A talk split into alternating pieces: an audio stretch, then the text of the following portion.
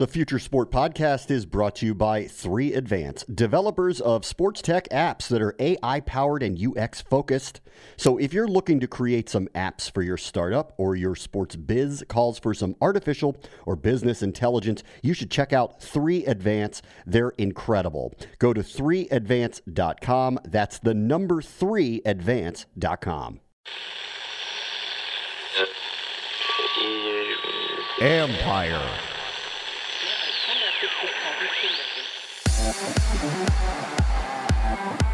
Engagement can mean a lot of different things. There's an expense associated to you know consume live sports, and so they really want to take a holistic approach to it to say, okay, how can we create this one of a kind experience that you can't you can know you can't get in your man cave or in your basement or at home? That's James Gilio, CEO of MVP Interactive.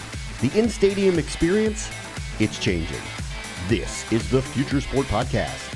I'm Bram Weinstein.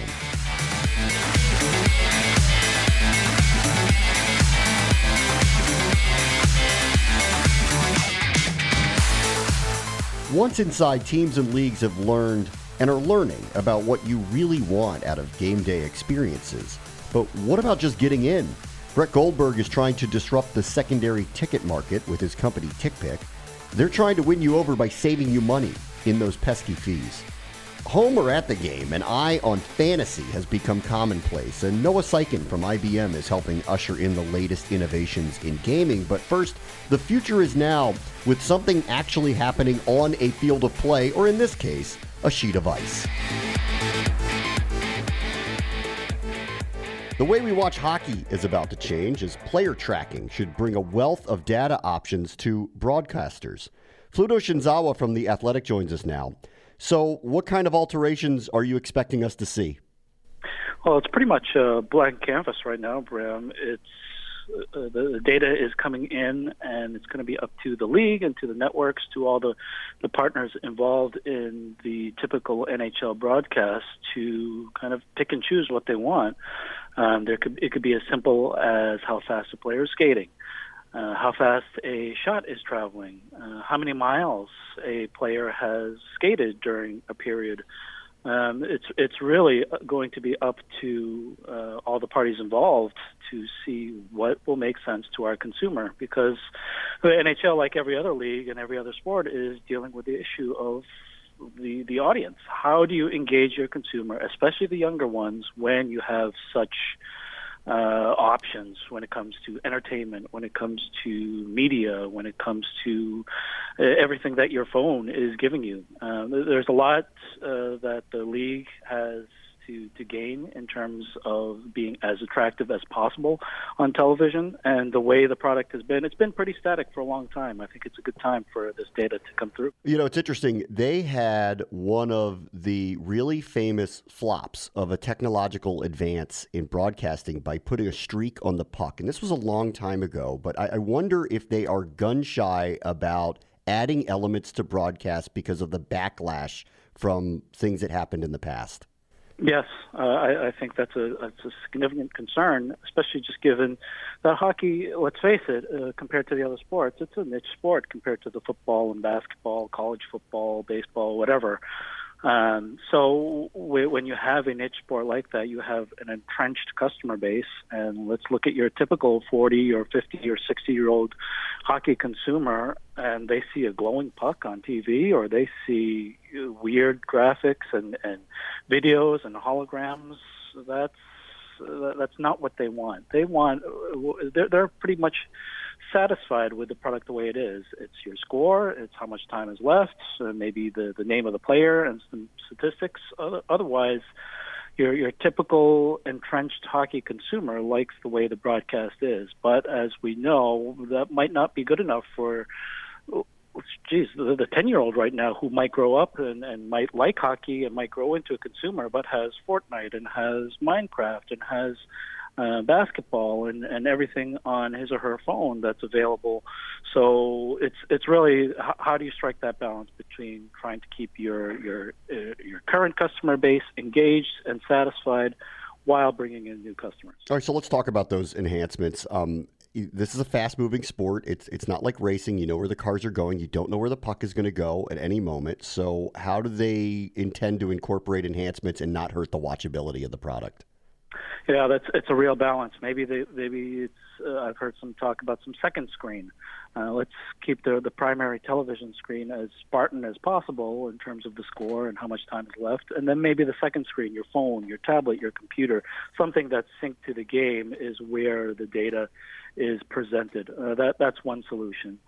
Maybe uh, during replays, uh, maybe during intermissions. Maybe those are the, the pockets, at least to start, where where the, the league and its network broadcast partners will be looking to incorporate some of this data and some of these graphics and video and whatever.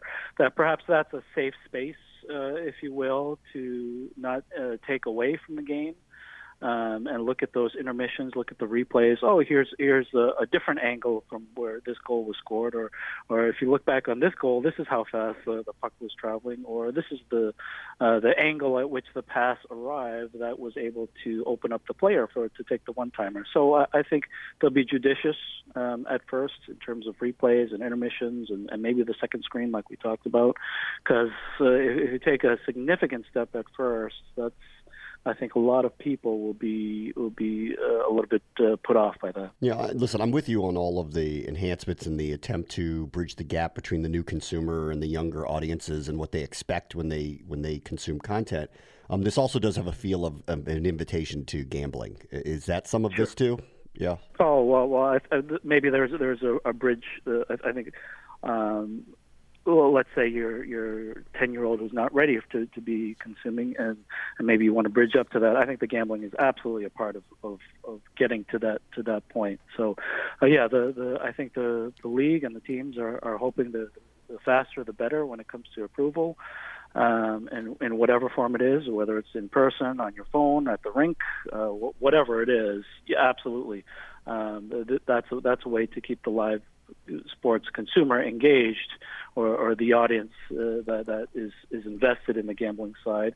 And yes, um, and maybe maybe there's some data out there that will help the, the gambler become more focused and more accurate in whatever kinds of, of uh, bets and investments that they're making. I'll let you go with this. Um, it, it, the eye-catching part of the headline was you, you described one of the innovations as a comparison to a car crash. So we'll let you go on that. What what does that mean? Well, let's say okay, we have we have all the weights of these players already. That's known. So you have a 220 pound player um, accelerating at whatever speed, and he gets checked by a 230 pound player. Uh, that's that's enough data in terms of, of mass, acceleration, uh, to come up with something that is, is equivalent to what kind of data you get in a car crash. Um, and this is this is repeatedly 82 games a year, and then if you go into the, the playoffs, that's another two months of of wear and tear. And I, I think hockey fans understand that this is a physical, demanding, uh, grueling sport. But then to put it in that kind of perspective, I think would be fascinating just for uh, your typical consumer who, who who is engaged with hockey but doesn't know just how um, physical it is to say, "Whoa, this this player just came away from uh, a fender bender or something like that." Mm. Uh, I, I think would be fascinating and would be just another way to tell the story of how brutal the sport can be. Fluto Shinzawa from The Athletic. Thank you. You got it. Up next, fantasy and reality, both eyeing modernization. This is the Future Sport Podcast.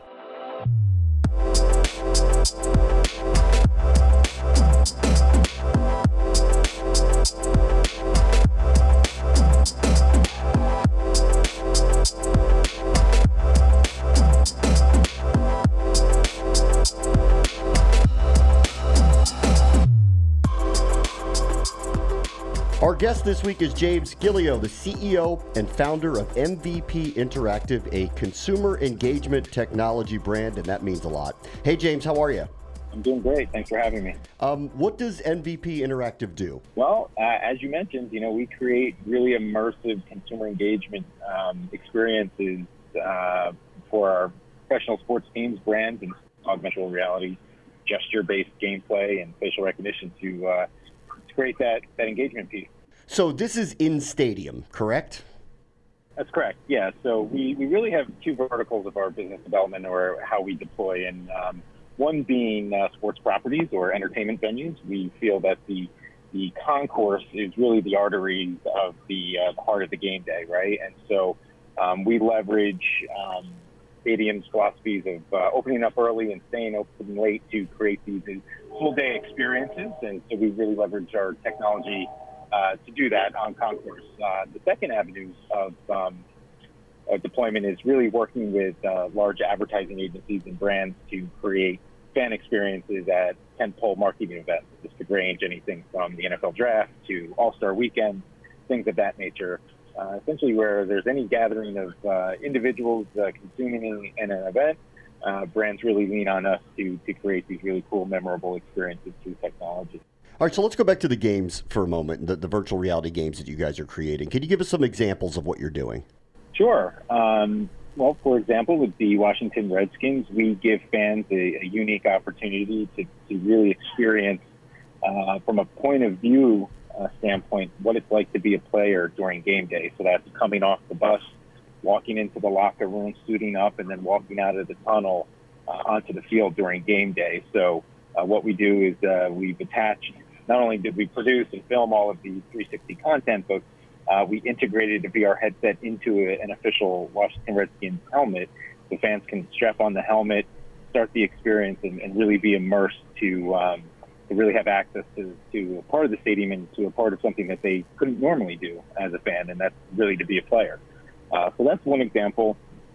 Uh, another example is, um, you know, with the Minnesota Vikings, we were able to pair two technologies together. Uh, one being virtual reality, where uh, you're essentially a wide receiver and you get to run a route uh, virtually in, inside the stadium there and then catch a touchdown pass. And the way that you're able to catch that pass is uh, through gesture. So your body is the remote control, so to speak. So with the 3D camera, we're, we're able to track the user's movements uh, and the accuracy on how they catch or not catch the ball, and uh, you know you can score a touchdown there. So that's a pretty cool experience that um, that lives in the Viking voyage section of uh, US Bank Stadium.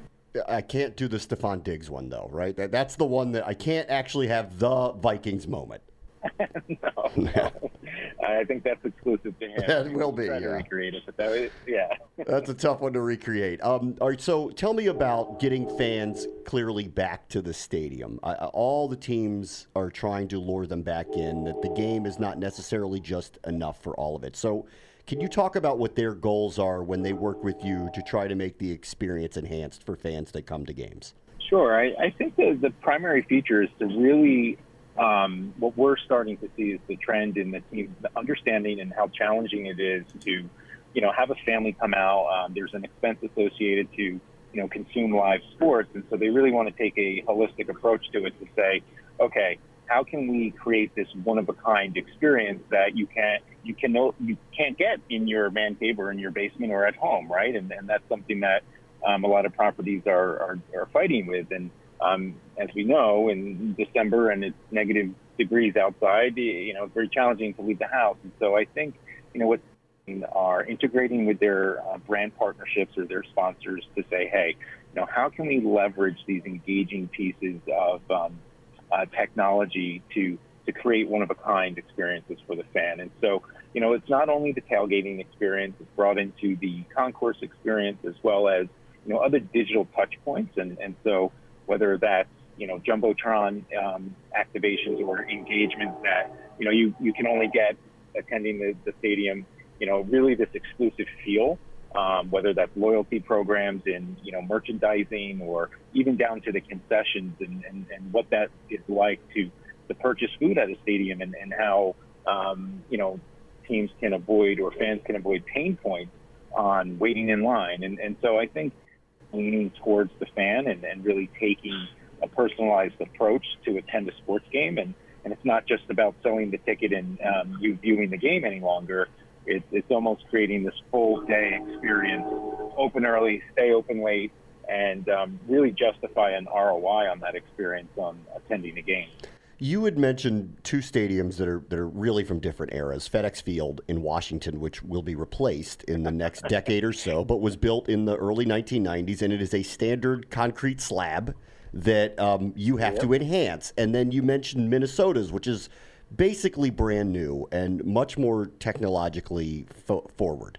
Um, as you look at stadiums that are being built now, are you talking to them about the things they need to have in terms of infrastructure to have the abilities that you're talking about? I think that's a great point that you had uh, brought up because you know one of our main talking points and and what we truly believe in as a company and, and, and what properties should be doing is really um, creating these destination points inside the stadium. So we can leverage technology uh, to do that, and it doesn't really matter about the brick and mortar in what the building was constructed of, right? You know, and that's a perfect example of your reference of FedEx Field versus U.S. Bank, right? And so um, I think when when we speak to teams that are you know maybe under construction or planning, it's you know how can you really holistically think about creating these destination points, these touch points throughout the stadium, and you know making sure that the infrastructure is in place. And so at the end of the day, I mean these these stadiums are really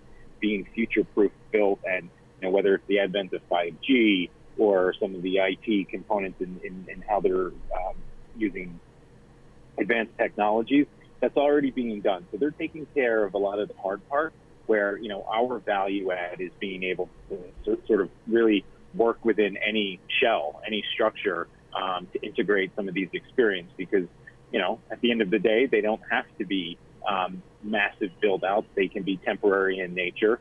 Um, they can be moved around uh, the facility.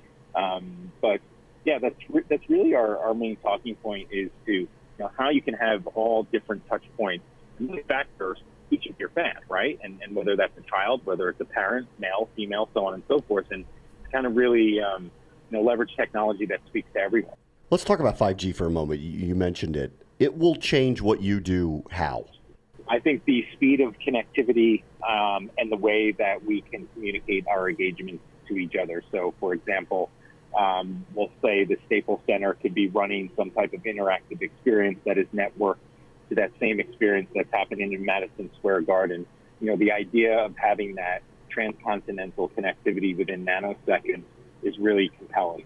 Um, I think even on the mobile side, where if we talk about augmented reality experiences, where um, you know, we don't have to worry about any lag in speed and where things are immediate. Um, download speed, things of that nature, I think is uh, really promising and, and really exciting to think about what the future holds. So let's go back to the idea of the, the modern stadium. Um, what are the aspects of the modern stadium? Baseball, football, even basketball or hockey for that matter, indoor arenas.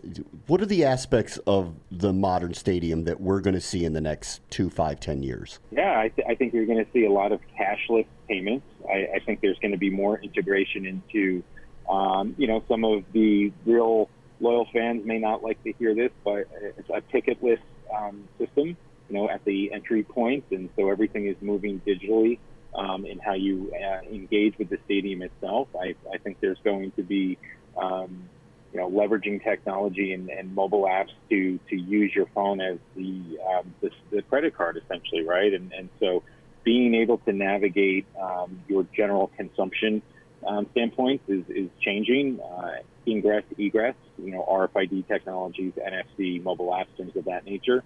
And I think then, you know, once you're inside stadium, there's going to be um, other ways to consume the sport itself, right? And and so I think if you think about, you know, these luxury suites, there's going to be levels of AI and AR maybe integrated into some of the viewing glass that you know can do real-time statistics on a second display while you're watching the game.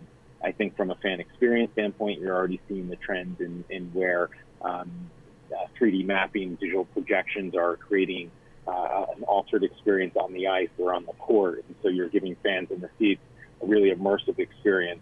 I think, um, you know, being able to do live feed virtual reality experiences or 360 video or, you know, maybe cutting to a different um, element of the game. Maybe it is in the locker room, pre-game, post-game, where um, you could don a headset and, and have a live stream access to that. And, and that carries over to even outside of the stadium, right? I think the NBA is, is certainly on the forefront of being able to, you know, being able to, to provide 180 streaming services to a, to a headset at your home. And so, um, you know, and I think concessions, uh, you know, fall in line to, you you know, how um, how we are going to be able to kind of seamlessly integrate uh, as an individual, and the point of sale is going to change.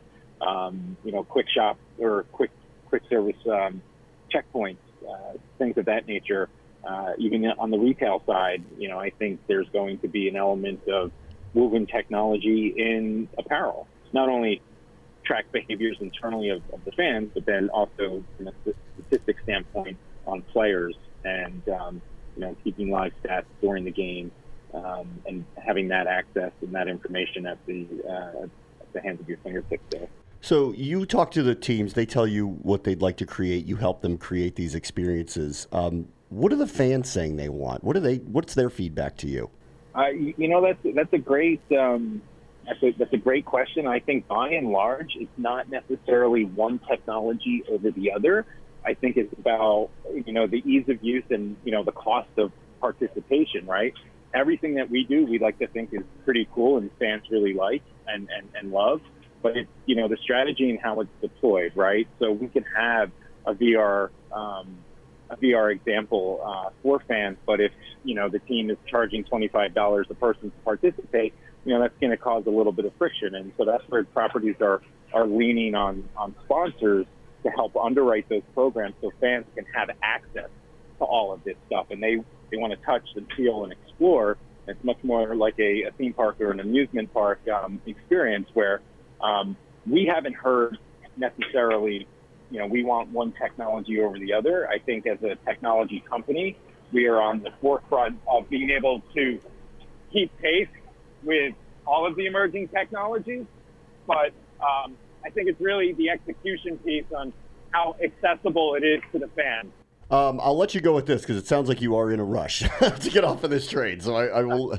I'll let you go with this. Um, I, I would assume that in the end, the team still wants the focus to be what's happening on that field of play, whichever surface it may be. So, so how do they get that balance with we're giving the fan these experiences that they want to come, stay? It's more than just the game, and yet the focus of it still is what's happening in front of them. That's right, and and I, I think you nailed it because uh, I think what properties are now understanding is sometimes they really can't have control on the success or failures of the team. Right? You know, things happen and you know, that's the that's the great nature of sports, and um, it, it's the best live platform on earth. And so, I think when they think about you know those variables to say, okay, let's create the experience.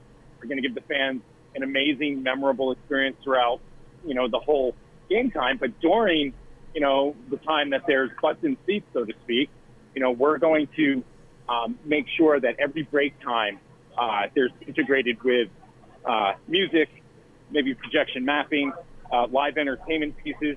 I think the Golden Knights are probably one of the best of class um, teams that do that, where you know there's really no downtime. So if it's an intermission, if it's a penalty, if it's um, you know a scoring play, you know there's there's going to be equal, if not more, enthusiasm throughout the, the entire experience. James Gilio is the CEO and founder of MVP Interactive and is literally on the fast track to the future. Thank you for joining us, James. well done. Thank you so much for having me.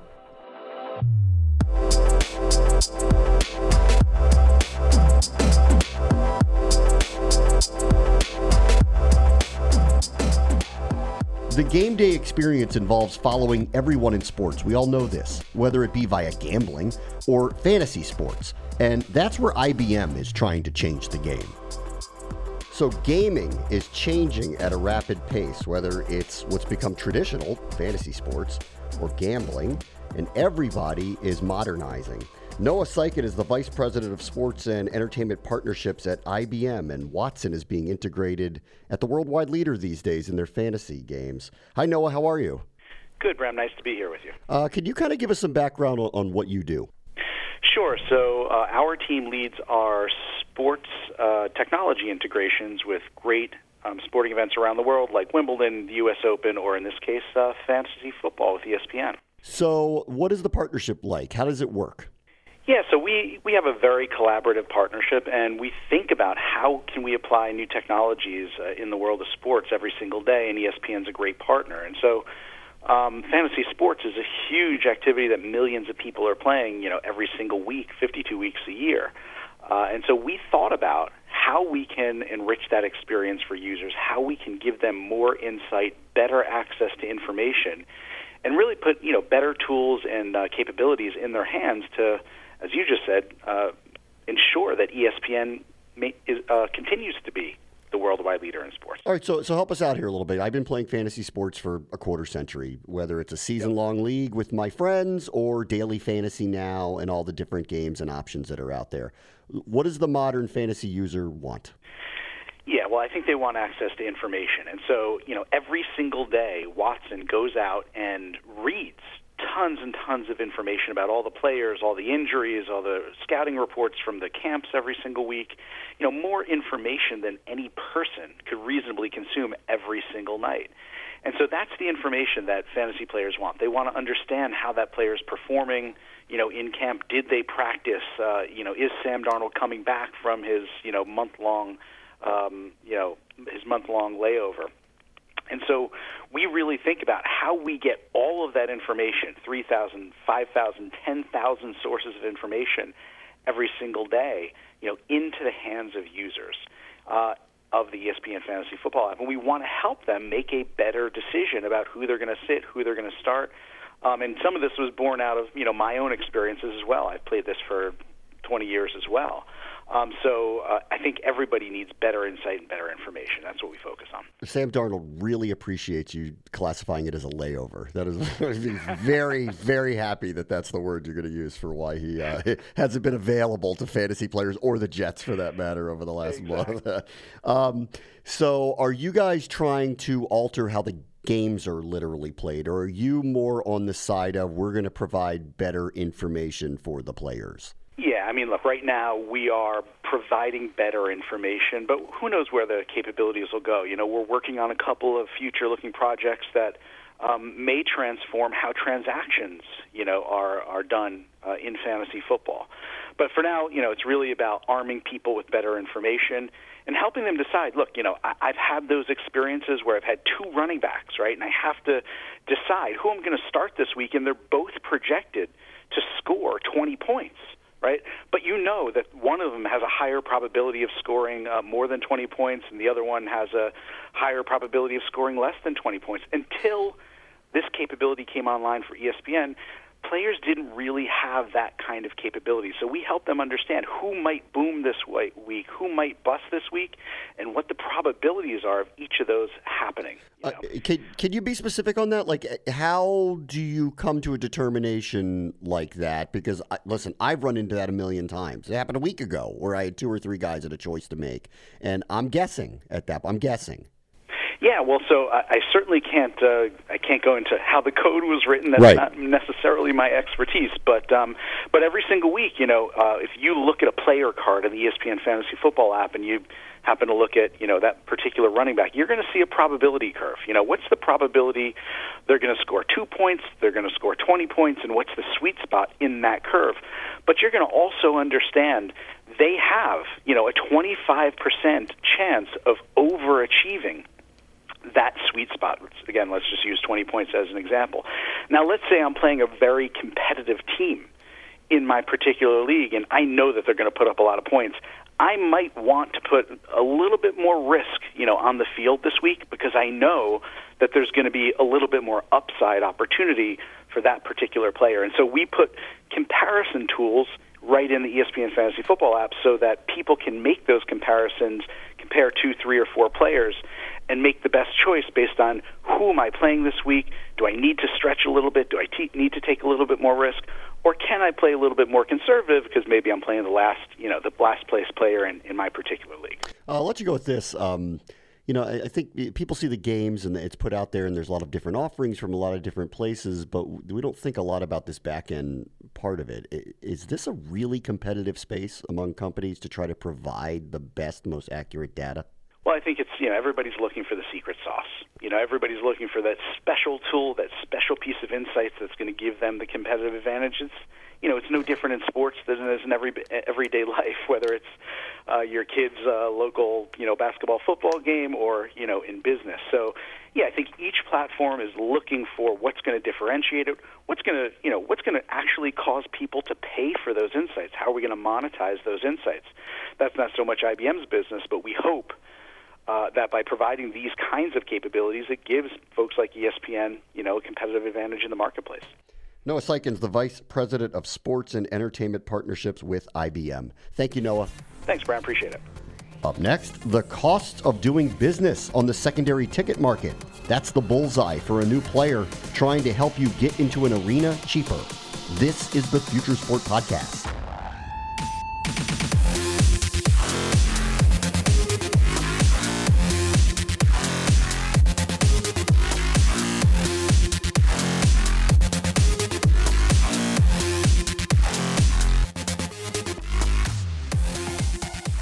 Let's take a minute here to thank our friends at 3 Advance. These guys are ranked one of the nation's top app developers, but that's not all. They've helped grow a bunch of sports tech startups like TeamBuildr, T-Box Tour, and in-game fantasy, but they're also experts in user experience, cloud APIs, and artificial intelligence. So if you're looking for a dev partner to bring your future sport tech to life, look these guys up. Go to 3advance.com. They're the team to make it happen, and advance you will. That's the number 3advance.com, and tell them Future Sport sent you.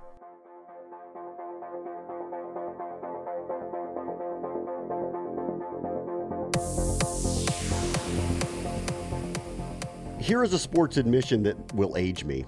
Many times I scalped tickets.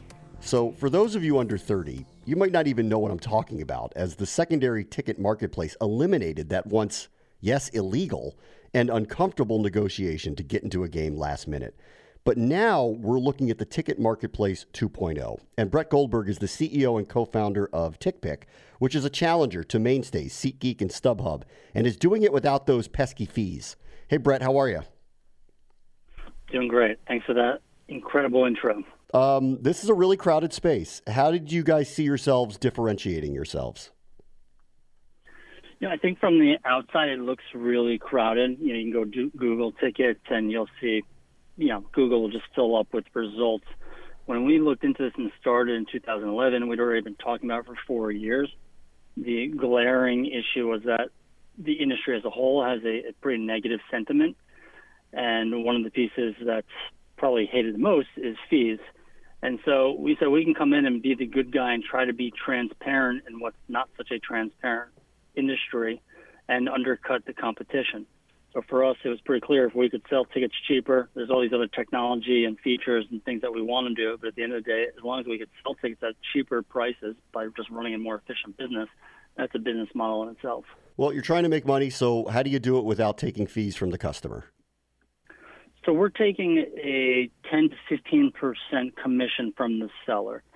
So, you know, from the consumer perspective, you know, we advertise no hidden fees, and that's true. The price you see is the price you pay, and then part of that sale, you know, there's a commission taken from the seller.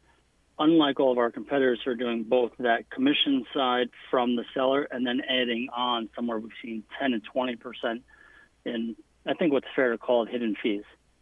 Um, what is your relationship to the leagues themselves, who, if I'm correct, do take a cut of sales of some of those other major players? It's a good question. Every league's different. Uh, you know, StubHub and MLB have a public deal. I think that's what put StubHub on the map, give or take around 08. And so there's a pretty deep integration there. They renewed that the last several years. Uh, the NFL, NBA, NHL has a deal with Ticketmaster, and so they power their ticket exchange. Uh, so there's typically, you know, each league is only going to have kind of one exchange or marketplace that will be their official partner. And then things have been changing a bit more, and that things are becoming a, a bit more open. SeatGeek uh, and their primary is trying to take their primary partners and then openly distribute that to all marketplaces. Uh, Ticketmaster's starting to try to do some of that as well with the NFL. Uh, so we don't have any direct relationships yet uh, or official partnerships, but those conversations are being had. Is that problematic? I guess my question is, and this just comes from a place of curiosity: Do you need to have that relationship with them? Is there any way they can limit you reselling tickets to games if you don't have a specific relationship with them? It's a really good question. There hasn't, from a from a legal perspective, there really hasn't anything that that's gone to federal court where there's case law, case study on the ability to restrict ticket sales. And so that's been kind of one of the arguments over the last 15 years is is the the person whoever buys a ticket, whether it's a fan or a ticket broker, is it their property now and can they do whatever they want with that ticket, or is it a license to a seat for that short term period for that game? Uh, and so there's no court ruling on that right now. Uh, so it's, it's unclear if they can really, you know, restrict that. There is the ability, and it's up to kind of the. It depends. State by state has different laws. The state of New York restricted is something that's called a you know transferable ticket or not. Most tickets are transferable. If I buy a PDF, I can then give it to you as a gift. Things have moved to mobile mobile tickets. If I buy a mobile ticket, I still have the ability to transfer that to you. Uh, there are what's called non-transferable tickets, which is pretty uncommon, but that's then selling the you know, the ticket purchaser that only you're the ones allowed to redeem this. The way they've done that in the past is it gets tied to your credit card, and you have to show the credit card when you get to the venue. Uh, and so the state of New York actually restricted the ability to do only non-transferable tickets that was kind of thought of as not consumer friendly. And so you, you do have kind of this push and pull of you want what's best for the fan, but it's hard to know what's best for the fan sometimes because you know, it's not fair if I'm trying to buy tickets for my kids and then I really have no way of actually giving them those tickets. Or if you have a legitimate problem and you can't go and it's non-transferable and you can't sell that. Uh, you know, this isn't a regulated industry like the airline industry. So the airlines obviously it's very clear you're you're buying a ticket to an airplane, which is a regulated industry, and you can't just go resell that seat if you want to. Um, I want to get to another side of this, which is we here have had a lot of discussion with all sorts of industry le- leaders in a variety of spaces that all say the same thing, which is everyone's trying to figure out how to get people to go to the games again with attendance dropping. And it is clearly your business model that people want tickets and want to go to games and want to purchase them. Um, how does your business try to help make that attractive again? For us, the key to that is making it easy to buy tickets. It's trying to create a cost efficient model, so saving consumers, you know, fan, you know, saving fans money when they go to you know to events. Um, you know, in the scheme of things, if you're buying, you know, family four and you're going to a baseball game and maybe it's twenty dollars each, uh, you're looking at eighty dollar purchase. You know, on our competitors that could be a hundred bucks. So, you know, that twenty five percent in that case, or yeah, that, that can be a pretty large sum. So it's price one the user experience, making it really simple and easy. So whether you're using our app or using our web, you're going to be able to get to that checkout without having to do a sign in, without having to go through this kind of user flow. That's a pretty painful user experience. Uh, and, and then it's also just kind of that ease of last minute being able to see what prices are, seeing what's available, getting the best delivery possible. So if in app delivery is available, um, you know, I've, I've gone to Nets, Knicks, Mets games where I've been outside the stadium and I'm buying the tickets right there, and then I'm getting tickets instantaneously delivered to my phone. That's an incredible user experience. The the more streamlined, more simplified that is for the fan, the easier it is to go. Uh, you know, some of the transfer, and I understand why venues uh, want to do this and, and kind of control how that fan is getting into the stadium. The more hoops you put them through, uh, you know, the less likelihood the next time you go out, you go, you know what, instead of going to that game, I'd rather just go to a movie, or, or I'm just going to stay home and watch Netflix. So uh, it's making it easy for the fan and, and as affordable as possible. And then I think this this isn't on TickPick specifically, but as a whole, you know, I'm 34. I think one of the things that you've started to see in venues is creating more social spaces in the venues and I absolutely love that. The last time I went to a Knicks game with a group of friends, I think we watched probably half the game. Now, granted, it's the Knicks and not that great, but um, you know, if there are areas which they do have now in MSG, the renovation, where you can stand and you can watch and be social, you're starting to see a lot of that in venues now. Yeah, I think we're seeing a lot of that, and which which leads me to this: Do you see a future where fans could buy a game day experiential package from you that's offered on the secondary market? Explain further. So you're selling a seat to the game. Do you think teams are going to try to reach out to fans to make it more attractive by offering types of experiential packages by coming to the game, whether that be in the venue and outside of it, and whether that's a future for you all as well?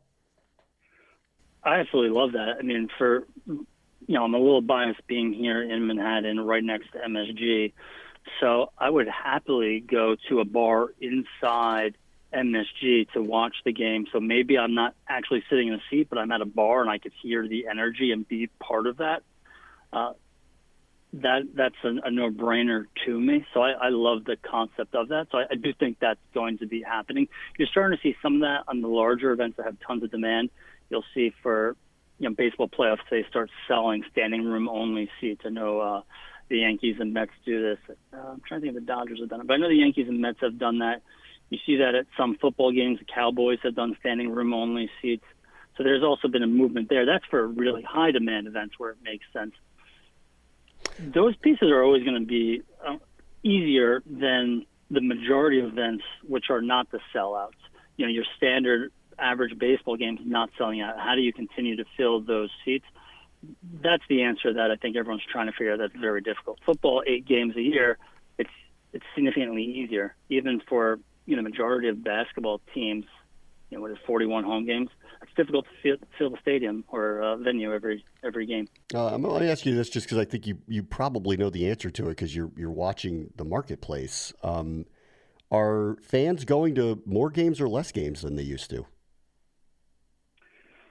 And there's lots of news around MLB over the years. I think the way they've had to report on attendance has changed.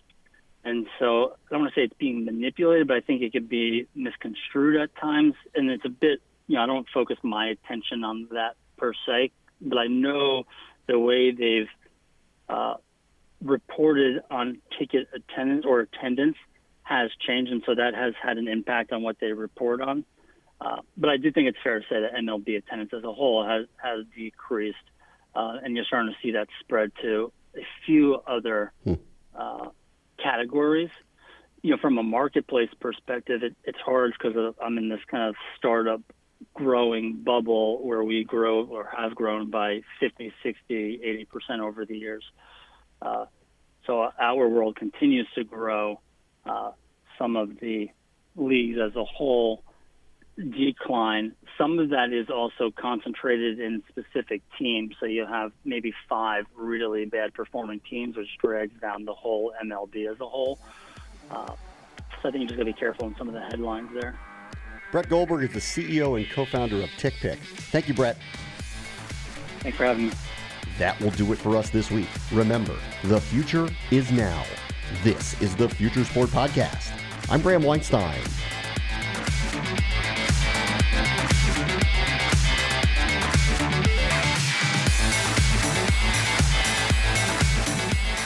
The Future Sport Podcast is brought to you by 3 Advance, developers of sports tech apps that are AI powered and UX focused. So if you're looking to create some apps for your startup or your sports biz calls for some artificial or business intelligence, you should check out 3 Advance. They're incredible. Go to 3advance.com. That's the number 3advance.com.